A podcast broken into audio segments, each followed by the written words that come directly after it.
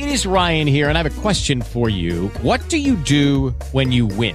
Like, are you a fist pumper? a woohooer, a hand clapper, a high fiver. I kind of like the high five, but if you want to hone in on those winning moves, check out Chumba Casino. At ChumbaCasino.com, choose from hundreds of social casino style games for your chance to redeem serious cash prizes. There are new game releases weekly, plus free daily bonuses. So don't wait. Start having the most fun ever at ChumbaCasino.com. No purchase necessary. BGW. Void were prohibited by law. See terms and conditions. 18 plus. La Gioconda di Leonardo da Vinci. Il video di, di stasera è l'ultimo dei tre che ho dedicato a Leonardo da Vinci, ricorderete il primo su Leonardo da Vinci in generale, il secondo poi sull'ultima cena di Leonardo. E il terzo infine questo sulla Gioconda.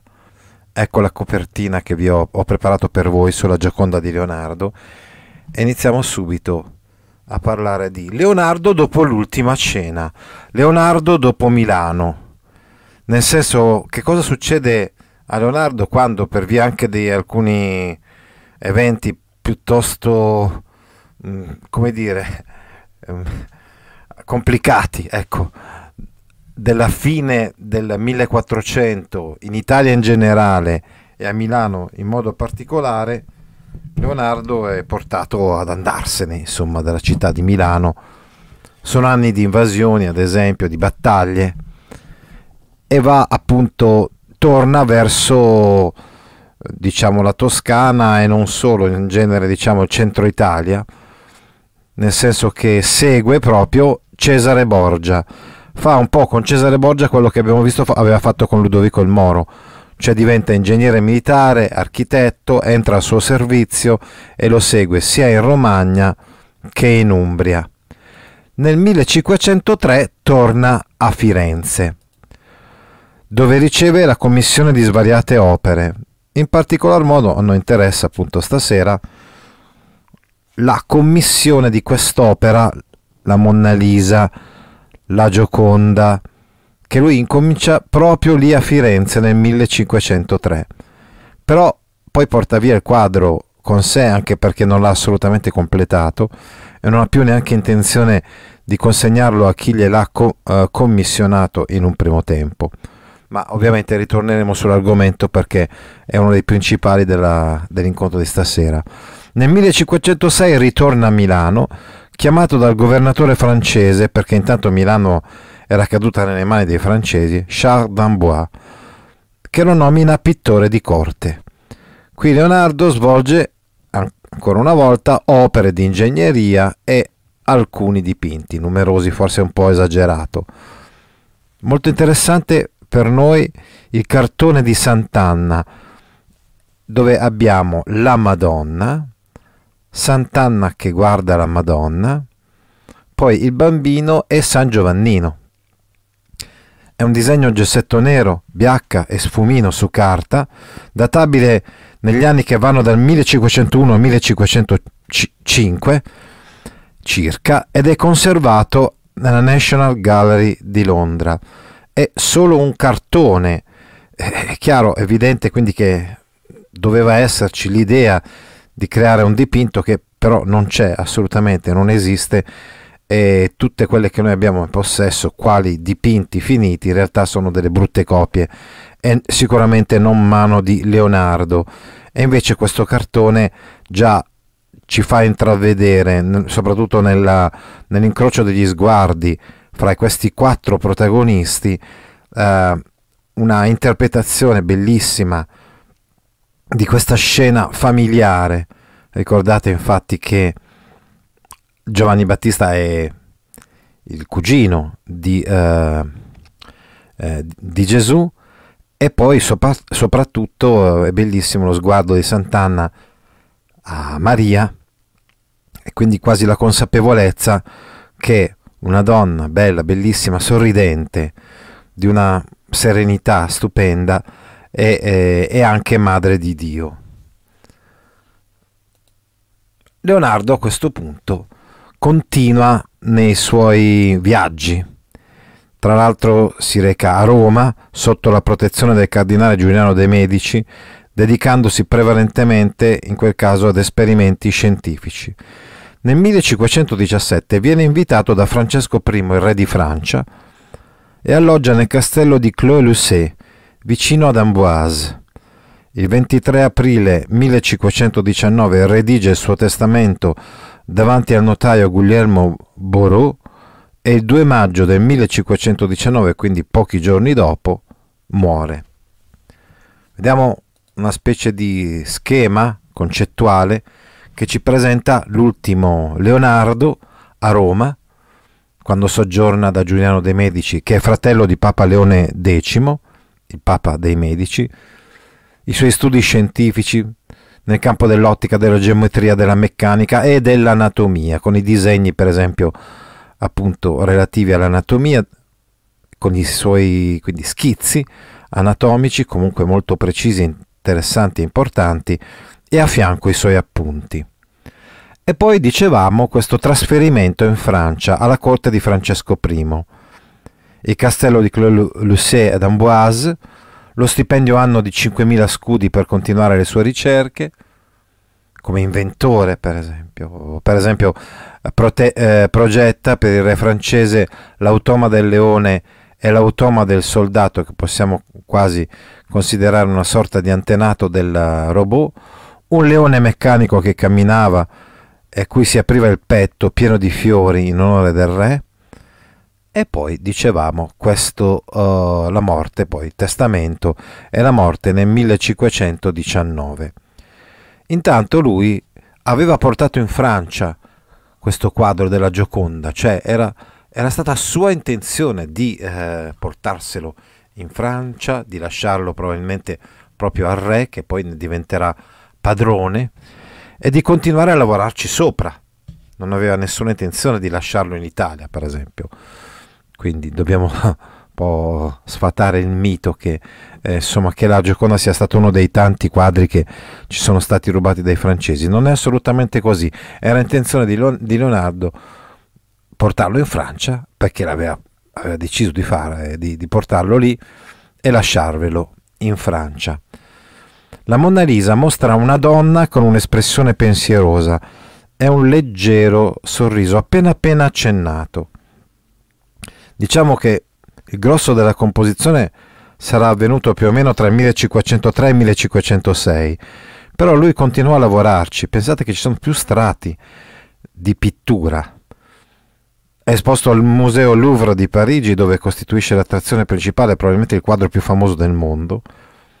È probabile, ma non certo al 100%, che si tratti di Monna Madonna Lisa Gherardini, una cortigiana proveniente dalla piccola nobiltà rurale, vissuta tra la fine del 400 e l'inizio del 500, sposata ad un tal Giocondo e per questo poi appunto soprannominata la Gioconda. Questo tal Giocondo sarebbe Francesco del Giocondo e questa rimane l'ipotesi più probabile, ma non tutti gli studiosi sono d'accordo su questo. Secondo alcuni il suo vero nome sarebbe Isabella Gualandi, una gentildonna napoletana, favorita da Giuliano dei Medici, fratello di Lorenzo, secondo altri addirittura Isabella d'Aragona, la duchessa di Milano, figlia di Alfonso II e di Ippolita Maria Sforza, che avrebbe sposato, sempre secondo queste ipotesi abbastanza discusse eh, e non approvate dalla gran parte degli studiosi,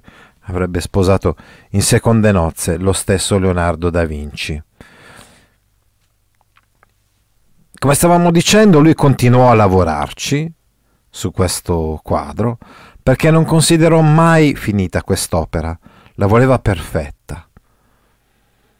Il sorriso impenetrabile, l'atmosfera rarefatta del paesaggio, tanto che alcuni si sono chiesti come mai stava sorridendo, come mai questa posa così tranquilla, serena, eh, di, che tra l'altro era assolutamente originale per un ritratto, non c'era mai stato nessuno che aveva eh, così ritratto un soggetto in questa posa così tranquilla, serena, rilassata. E in genere chi veniva ritratto, anzi spesso era piuttosto teso, anche perché non era comunque un'esperienza facile stare in posa. Beh, dovete sapere che Leonardo faceva venire dei comici per tenere la Monna Lisa, come dire, un po' allegra. Ecco qui il segreto del sorriso della Gioconda, almeno secondo alcuni. Noi ci scherziamo un po' sopra, facciamo vedere una slide in cui ci sono i legnanesi che, eh, che sono lì appunto a fianco, a fianco a questo quadro o a una sua imitazione.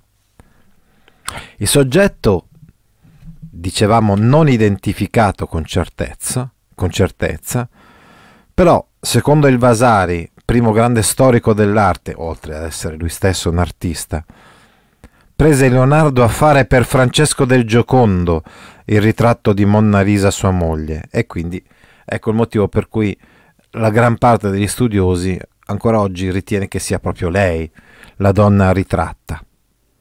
La donna è misteriosa, ambigua, sfuggente, grazie al modo in cui Leonardo ha lasciato indefinite alcune parti del volto, la bocca, gli occhi, per esempio le sopracciglia, le vedete appena appena accennate, immergendole in una morbida penombra, grazie all'uso del chiaroscuro. Sembra che lui stesso abbia suggerito ai pittori di ritrarre le persone sul far della sera, perché secondo lui, secondo lui erano più belle, proprio perché più indefinite, diciamo così, eh, dai contorni meno netti.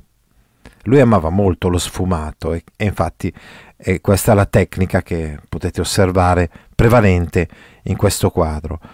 Alle spalle della figura, con una prospettiva alta, detta anche prospettiva aerea, si apre un immenso paesaggio. Tra l'altro con dei ruderi che fanno capire lo scorrere del tempo. Eh, cioè ci sono delle tematiche indubbiamente dietro questo quadro, anche se non dobbiamo esagerare con uh, i misteri. Ecco, infatti, dicevamo, Leonardo allietava la modella con esibizioni di buffoni e con musiche, al fine di rendere più sorridente la sua espressione. La linea dell'orizzonte del paesaggio è più alta nella parte a destra della figura, dando la sensazione che lo sfondo sia composto da due panorami diversi. Il paesaggio raffigura una precisa località della campagna fiorentina, secondo alcuni, secondo altri invece no. L'espressione enigmatica è ottenuta sfumando e rendendo indefiniti gli elementi espressivi del, del volto, gli occhi, la bocca.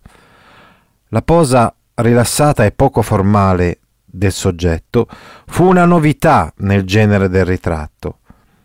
Il busto è visto di tre quarti e sembra ruotare verso lo spettatore, accentuato dalla posizione quasi frontale del viso. Ah, tra l'altro, una curiosità, dovete sapere che un italiano rubò la Gioconda.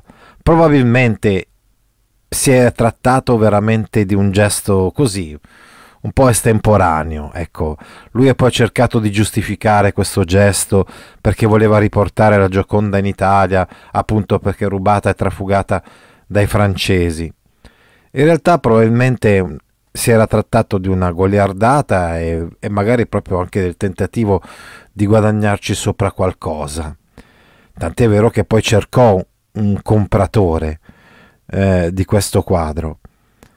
E poi però ecco il fatto di essere proprio non del tutto a posto con la testa gli servì nel momento in cui fu catturato e imprigionato per ottenere un forte sconto di pena. Ovviamente poi la Gioconda fu restituita ai francesi una volta che lui appunto cercò di venderla a questo mercante d'arte e il mercante d'arte lo denunciò. Vincenzo Perugia era un varesino. Tra l'altro prima c'era stato un tentativo di furto della Gioconda, prima di quello riuscito di Perugia, ma questo non era riuscito, quello precedente. Che cosa scrive proprio Leonardo? sul dipingere, sul ritrarre. Lui dice, il buono pittore ha da dipingere due cose principali, cioè l'uomo e il concetto della mente sua. Il primo è facile, il secondo difficile, perché sa figurare con gesti e movimenti delle membra, cioè cercare di rendere con questi gesti, questi movimenti, come vedete qui, appena appena accennati delle membra, cercare di rendere il, il, il sentimento, lo stato d'animo, ecco soprattutto, di questa, di questa donna, nel caso di, della Gioconda. Si trova seduta lei, tra l'altro ci sono dei particolari che ci fanno capire, eh, come dire, che è appoggiata. Viene raffigurata di tre quarti a mezza figura, secondo l'uso rinascimentale. Come vi stavo dicendo, per alcuni il paesaggio retrostante corrisponderebbe a un ben preciso paesaggio toscano, secondo altri invece si tratterebbe di un paesaggio del tutto inventato, che non, es- che non esiste nella, nella realtà. Il, ri- il titolo originale è Ritratto di dama al balcone e ci sono infatti c'è una specie di parapetto di marmo ecco, che si intravede che ci fa capire appunto qual è questa ambientazione del quadro.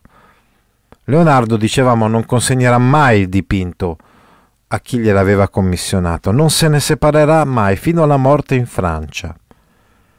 Ci lavorerà, si può dire, anche se molto poco negli ultimi anni, fino alla morte. Per quanto riguarda la composizione, possiamo iscrivere il, eh, come dire, lei, appunto, la donna, all'interno di una piramide, quindi figura eh, geometrica perfetta, eh, tipica del Cinquecento, che amava proprio la perfezione della piramide, del cerchio, del quadrato e su cerchio e quadrato, beh, ne abbiamo già parlato la, l'altra volta, vi ricordate, con l'uomo vitruviano. La testa è ruotata a sinistra e le mani a destra. Questo dà un senso di movimento e di animazione alla figura. Le vedete queste frecce, no? Della testa che è volta verso la sinistra dell'osservatore e invece eh, le mani, eh, soprattutto questa, ecco, che tendono verso destra. Lo sfumato, quindi questo sovrapporsi di colori molto molto lavorati, eh, questo tentativo di rendere un chiaroscuro molto molto graduale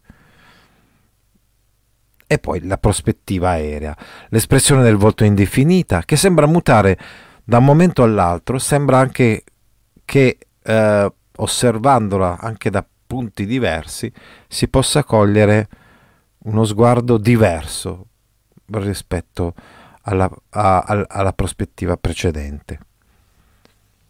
Sembra quasi una, persi- una persona viva, proprio dà un po' questa impressione. La prospettiva era di che cosa si tratta? All'aumentare della distanza dal punto di osservazione, i contorni diventano più sfumati. Questo lo possiamo intuire anche noi. Ad esempio, quando osserviamo anche un panorama, provate ad andare anche sulla cima di una montagna, ci accorgiamo subito che con la, con, con la lontananza uh, gli elementi del paesaggio ci appaiono decisamente più sfumati, più indistinti, quasi fossero avvolti da una piccola nebbia anche quando il cielo è, è terso. I colori sono meno nitidi e tendono ad un grigio con venature azzurrastre, per esempio le montagne. L- la gamma in generale dei colori tende verso l'azzurro andando sempre più lontano eh, nell'orizzonte. Soffermiamoci su questo paesaggio. Molti esperti ritengono che il paesaggio sullo sfondo della Gioconda non sia inventato, ma che sia composto da punti precisi del paesaggio toscano. E alcuni vi vedono proprio dei calanchi del, del Valdarno che noi possiamo ancora oggi fotografare. Lo sfumato rende indistinti i contorni, l'atmosfera nebbiosa è rarefatta. Ci sembra di intravedere una specie di fiume, un ponte, che alcuni hanno poi mh, mm, identificato con il ponte aburiano, quindi con un ponte eh, della zona insomma, tra Arezzo e Firenze, se non sbaglio. La Mona Lisa sembra proprio una persona viva la sua espressione indefinita la rende profondamente umana, non qualcosa di un disegno o, o che sulla, sulla tela, ma come se fosse appunto un essere vivente.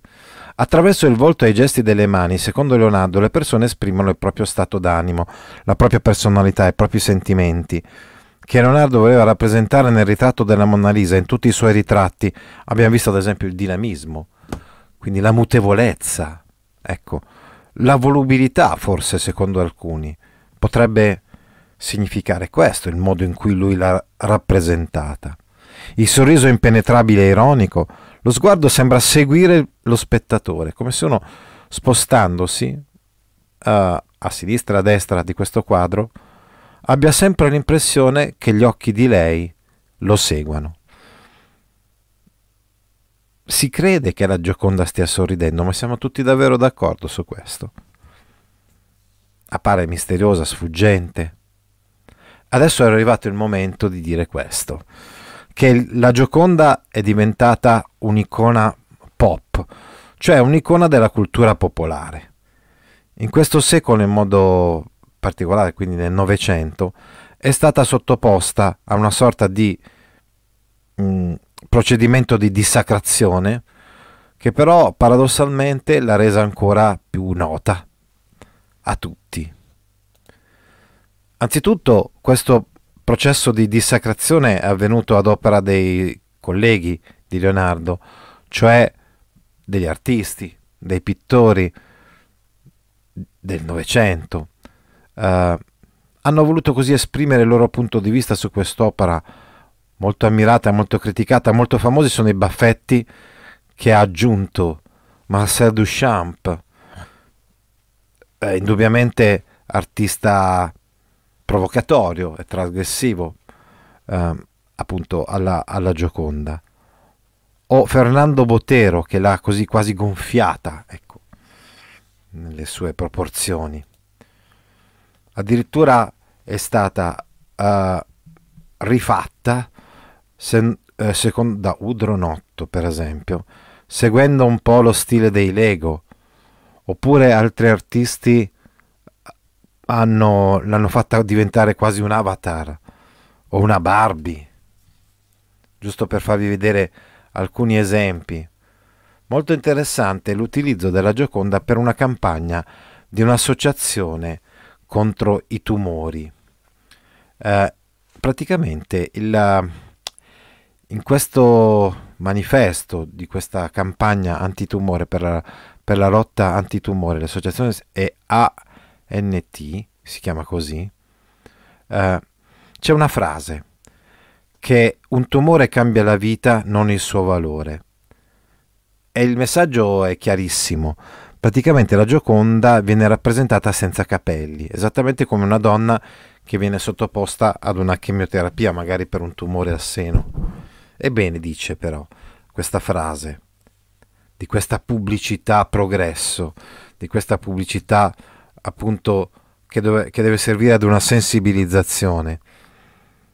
Un tumore cambia la vita e quindi, ad esempio, ti costringe con la chemioterapia a perdere magari i tuoi capelli, ma non il suo valore. Eh, è evidente che eh, come dire, questo può essere un riferimento anche al valore eh, di una donna, quale quella rappresentata da Leonardo in questo famosissimo quadro.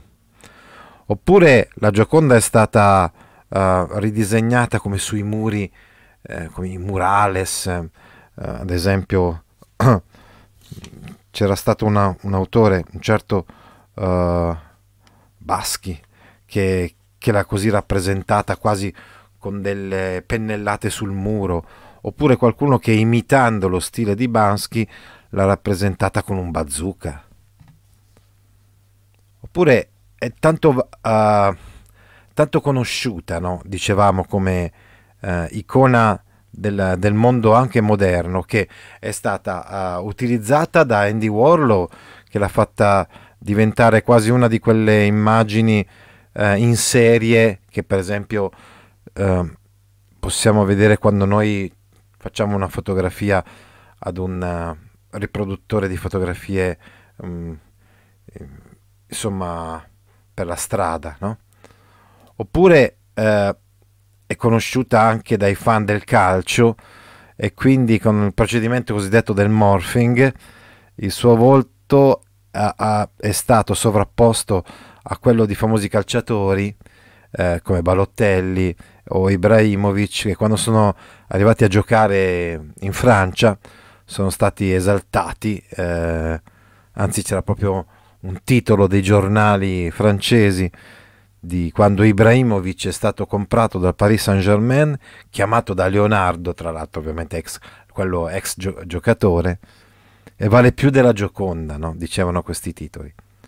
Oppure il Balottelli al Nizza che faceva vincere questa squadra con i suoi gol, vincente come, come la Gioconda, eccellente, insomma, straordinario come la Gioconda, oppure così rappresentata, dissacrata in svariati modi, eh, cambiandole l'espressione del volto, aggiungendo un mazzo di carte, piuttosto che addirittura eh, dettagli punk o rocchettari, oppure eh, che beve la birra o che si addormenta, o una Monday Lisa, quindi una Lisa, una signora del lunedì, che quindi si lascia un po' andare, non è più così tirata come può essere la domenica, no?